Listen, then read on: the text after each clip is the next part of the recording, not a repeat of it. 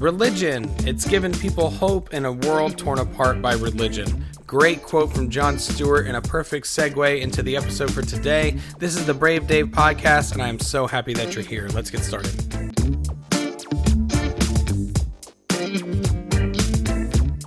Hi there, and welcome to the very first episode. Here it is. This is where it all starts, folks. We're starting right here. I'm very happy to have you guys listening. Who went to vacation Bible school? It, it, I mean, I know there's a lot of us out there who uh, who went to church for the whole week, and you, you, would walk into the room, and there's your church counselor, and he's he's in Birkenstocks and khakis, and he's got like a poncho over, and you're like, "Hey, you're the counselor for our school." he says, "No, I'm I'm Moses. I child, I am Moses." And you're like, "Oh, my my apologies. I didn't. My mistake." you know, it was a good time uh, I actually really enjoyed Vacation Bible School when I went. I was raised Christian uh, in a Christian family, and that you know I was never a huge fan of church, but one thing that I always really enjoyed was Vacation Bible School. The snacks were always killer, and just the the, the atmosphere was always so intriguing to me that the whole church just basically turned into Jerusalem for a week. That was always an interesting concept to me. I remember growing up being in church. I never liked youth group or youth Bible study, whatever they had for for people my age on Sunday. Um, that, that between the ages of nine and and seventeen, uh, where they would all gather in their you know youth based Sunday service rooms. Um, I really tried to avoid those. I did go to Sunday school, but I didn't mind Sunday school as much. That was more of just a daycare with emphasis on on religion. So I, it didn't really bother me because we still did a lot of fun things like coloring. Uh, but I remember when I was old enough to actually do the youth stuff, um, I I was very adamant that I wanted to be uh, in the main sermon instead. It just really intrigued me. I was always an older soul. You know, I got along with people that were older my age, and listening to the sermon, regardless of your opinion on religion, some of the teachings that they would provide there uh, were actually very applicable to the real life, and I really enjoyed those. I I just hated the the teen and youth groups and and the, and the teen services. There was an atmosphere there that was just really strange to me. It was it was not the same. It was it was more advanced than Sunday school, but it was so much different than what the sermons were like. And the other kids were fine. I really enjoyed, you know, making friends with the other kids. Uh, but there was something about being fully aware of why we were all there in the same room together, you know, as teenagers, realizing that we were there to learn about God, that felt very strange to me.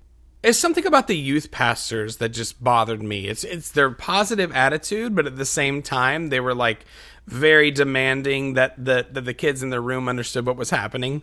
And I remember maybe it was because my parents we were a religious family, but we didn't attend church every Sunday and every Wednesday, and you know, all the things that they had to offer. So I, I think going in there, it's like they it's it's almost like Get Out, like the movie. like they they were very nice and happy, but it's like if they knew that you weren't up to speed, it's like, oh, David, I can see you don't have a full comprehension of the chapter that we're discussing, so I'm going to highlight this aggressively in pink highlighter. and you better come back and, and have your shit together, basically, is is the vibe that I was getting, right? It felt more like I was at like a, a, college to learn how to give proper sermons than it was to actually learn about Jesus. and I, I, don't know, the whole thing weirded me out. I was never a huge fan. I, I remember I, I would get in trouble. Not necessarily trouble. They never said I was in trouble, but I knew that's what they were saying basically. Like I didn't, you know, have learned what I needed to have learned it to the principal's office with you. Come back when you when you have your passages memorized but it was you know i enjoyed doing the sermons and that's what we did for a long time. You know we went to church for a long time as a family and i i don't ever have a memory of of fully believing in what i was hearing or or even not believing for that matter. It's it's just i just remember kind of being there and appreciating what i was hearing and participating but i I don't know if I ever fully subscribed or unsubscribed to what I was hearing. Yet, yes, no, maybe, whatever and I don't feel like a lot of people share this exact experience. Maybe they do, and I just don't know. But it's, I feel like most people that I talk to were either adamantly in religion and then later uh, became not that way, or they never believed and it was a very traumatic experience for them that they had to be involved in religion in the first place. Uh, but I don't talk to a lot of people that were just kind of like, yeah, I was just kind of there. And maybe that's a universal experience and I'm just, you know, un- unaware of it. But I remember being that way for a long time uh, in the church. Um, I remember the first moment of, of true questioning about what I believed and if, if this is what I was, you know, truly invested in was was after I, I found a YouTube video and leave it to the internet, right? Typical internet takes another one out of the house of God. Um, but it was a YouTube video that I found, and it was called "The Best Optical Illusion in the World," um, and it was basically a uh, theory about a jug of milk, and a lot of people call it the, the jug of milk theory. So the video uh, basically describes prayer as an illusion that uh, praying to God uh, will result in an answer from God in the form of yes, no, and wait. Uh, but that these answers cover any possible avenue that anybody could ever pray for. So somebody could technically just as easily pray to a jug of milk and receive the same response. I could pray to a jug of milk for a thousand dollars, and the jug of milk would say yes, no, or wait. And if I received a thousand dollars immediately the next day, the jug of milk answered my prayers. If I never got a thousand dollars in that specific amount, then the answer was no. But if I got a thousand dollars six months from now, then the answer was uh, wait, and then eventual yes. So regardless of the outcome, the jug of milk answered my prayer uh, accordingly. And you know, that concept was very intriguing to me because the initial logic behind it makes sense, right? Uh, and then they cited uh, some resources from scientific studies about how um, prayer in a controlled environment where some people were not prayed for, some people were prayed for, some people uh, may or may not have been prayed for. You know, another group was told the results of their prayers, things of that matter, and then it didn't actually show any justifiable evidence that prayer, conscious or not, would aid those people in healing. Uh, which I found very interesting because you, you, you don't often hear about scientific studies specifically aimed towards things like the power of prayer, miraculous acts, things of that nature. And of course, this video was uploaded 15 years ago, and, and it was met with extreme opposition. All kinds of articles and blogs and, and stories were written about this article explaining how wrong uh, the concept is that, that, that the method behind praying to a jug of milk was not a legitimate claim um, to God not existing. And there were, you know, multiple reasons, you know, things you can't pray for selfish things, right? You can't pray for a thousand dollars and expect that God will, you know, give you a thousand dollars. Um, you can't assume that God is going to appease man's curiosity just by answering prayers on a whim. You can't test God. You know, you, you can't just throw out a test for God to perform and then expect Him to dance for you. Uh, prayer is meant to be fervent and consistent, and often it has to be true, legitimate prayer. And of course, the obvious one is the difference between the jug of milk and God is that God is real.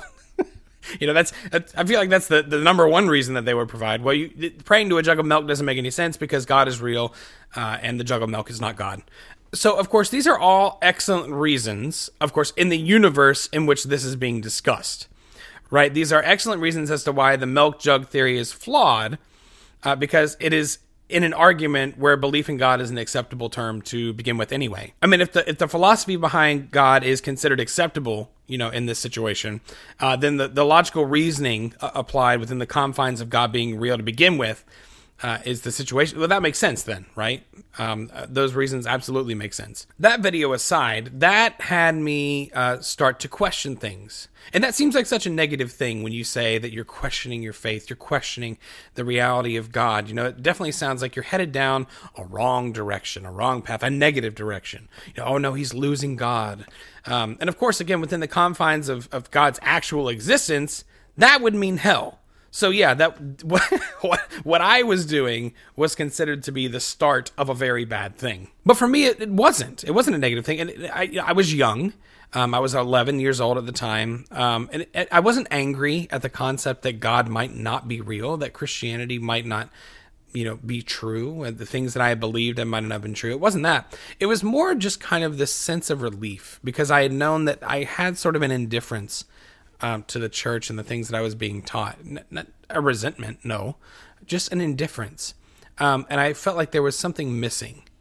And it was kind of a relief to know um, that there were other people that thought maybe this isn't true as well, right? Uh, it was a very neutral feeling. Uh, it was curiosity more than anything. You know, I had discovered a a path of logical reasoning uh, that I found interesting.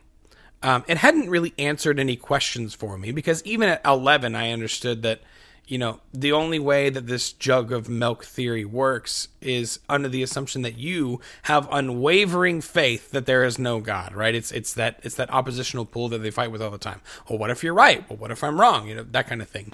So it hadn't answered questions, uh, but it definitely created some, and I was perfectly fine with more questions. That was what I was after at that age. Uh, the feeling was. Um, scientific. you know, I was like, ah, I've made a breakthrough. I understand now. And now I was on my own scientific journey for the answers to the cosmos at 11 years old.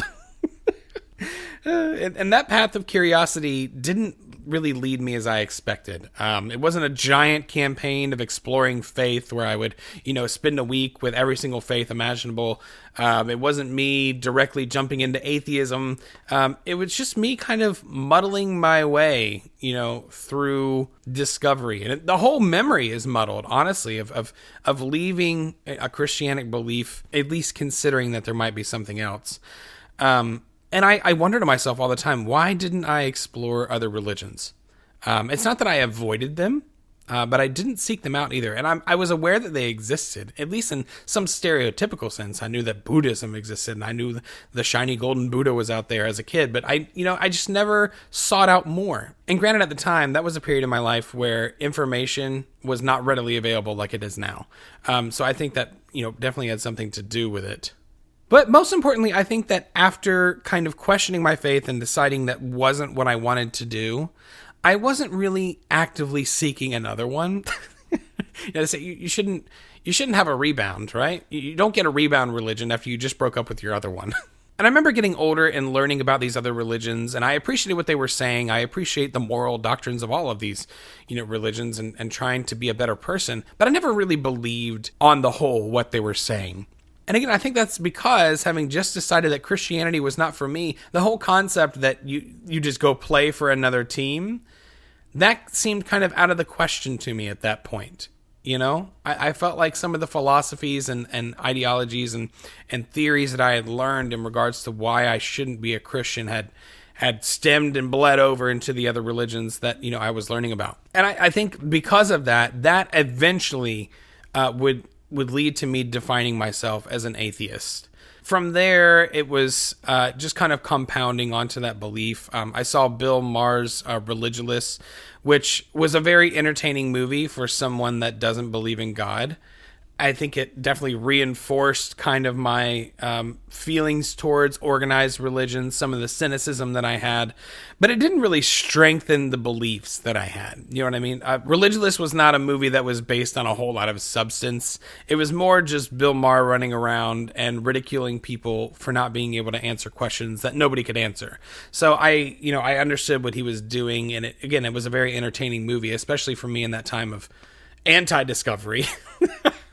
but it, it, I, don't, wouldn't say that it was you know influential to me in any way.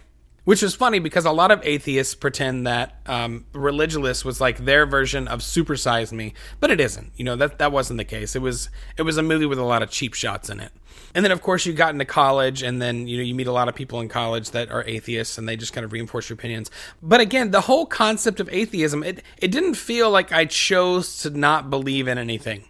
This felt more like I chose not to, to believe in Christianity, and that again pushed me into a new group. Well, if you don't believe in religion, then you're an atheist. That's what you are. And it felt very much like I was forced into that place. Uh, and the thought of just not knowing seemed incorrect. I don't know, that the, the militant atheist mentality of nothing is real, and that's that's it. We're not, you know what I mean? And I know that there's more to it than that. It's it's about learning and discovery. And if I don't know yet, that doesn't mean that it doesn't exist. But I'm not going to say it does just because I don't know. I understand that, but the the the, dogma behind it all seemed incorrect to me. That didn't seem like what things should be. Can you see a pattern here? Until that age, I didn't even know that atheism existed. I just thought people just had different religions and that was it. I didn't even know that agnosticism existed. And I, I feel that's what I eventually would fit into. And that was my Achilles heel in this whole journey was simply not seeking out knowledge, not being aware of, of other things in the world. Uh, I just kind of waited for it to fall into my lap piece by piece. Uh, and that, that resulted in a very slow growth for me, um, spiritually, mentally just kind of waiting for information to hit me was not the best thing to have happen to me. And what's worse is that you to, to, to realize that you don't belong somewhere but not put yourself somewhere else or the feel that you have to put yourself somewhere else. All of that uncertainty, it, it kind of came from all of these constant thoughts that I had pulling me in every direction. You know, like a lot of these religions share similar stories and events and timelines. Are they all the same? Is it like the great Pangea itself, where this all stems from one shared religion, and then after, you know, different cultures developed and went their different ways, they just kind of created their own uh, structure around the original concept. A lot of Egyptian mythology shares similarities to timelines and events uh, that occur in, in Christianity. So, is there a relation there? Is there a real deity that actually exists that all stemmed from one particular set of events? And then those people went out to spread the word about it, and then their stories became bastardized over time? Is religion all fake and those stories spread out and then changed over time, but they're all based on nonsense? Is it is it aliens? Did did everyone experience aliens together at one point, and then they created you know theocracies and religions based on those things? I mean, for all we know, one religion could be correct and the rest of them are wrong. And it, the fight that everyone is fighting currently is the correct way to go. And it's just everybody's wrong except one religion. I have no idea. Of course, you do have to consider the option that none of them are correct and that I just have to learn to accept the peace of um, eventual non existence. one thing that's always um, crossed my mind is this concept of a of a spiritual resonance that exists in which we continue our energy in some way but never retain a form that would carry over the, the consciousness uh, from our previous life. Which i mean in theory is true right? Energy is uh, transferred not destroyed. Um, so i mean scientifically that's what's happening. Um, but more on a spiritual level is that also what's happening is you, your soul is going into another body right? And there's plenty of religions that that share that uh, belief that, I mean, that seems just as likely as any other theory, but clearly it's not a fan favorite because most religions would like to be able to capitalize on the returns from their own investments. right? I mean, if, if we're going to go through all this trouble being good, I, I, I would like to get a, a nice retirement plan at the end of it, right? But but of all of those scenarios, by far the one that I struggled with the most was the concept that I could be wrong, that one of them could be correct, and it would be one of the ones that resulted in hell for me. Um, and I, I struggled for a long time with that. Not for the fear that I could be wrong, but that if I did determine the fear of a possible hell to be enough and I didn't want to go to hell and hell sounded horrible to me, how does one believe in something that they don't believe in?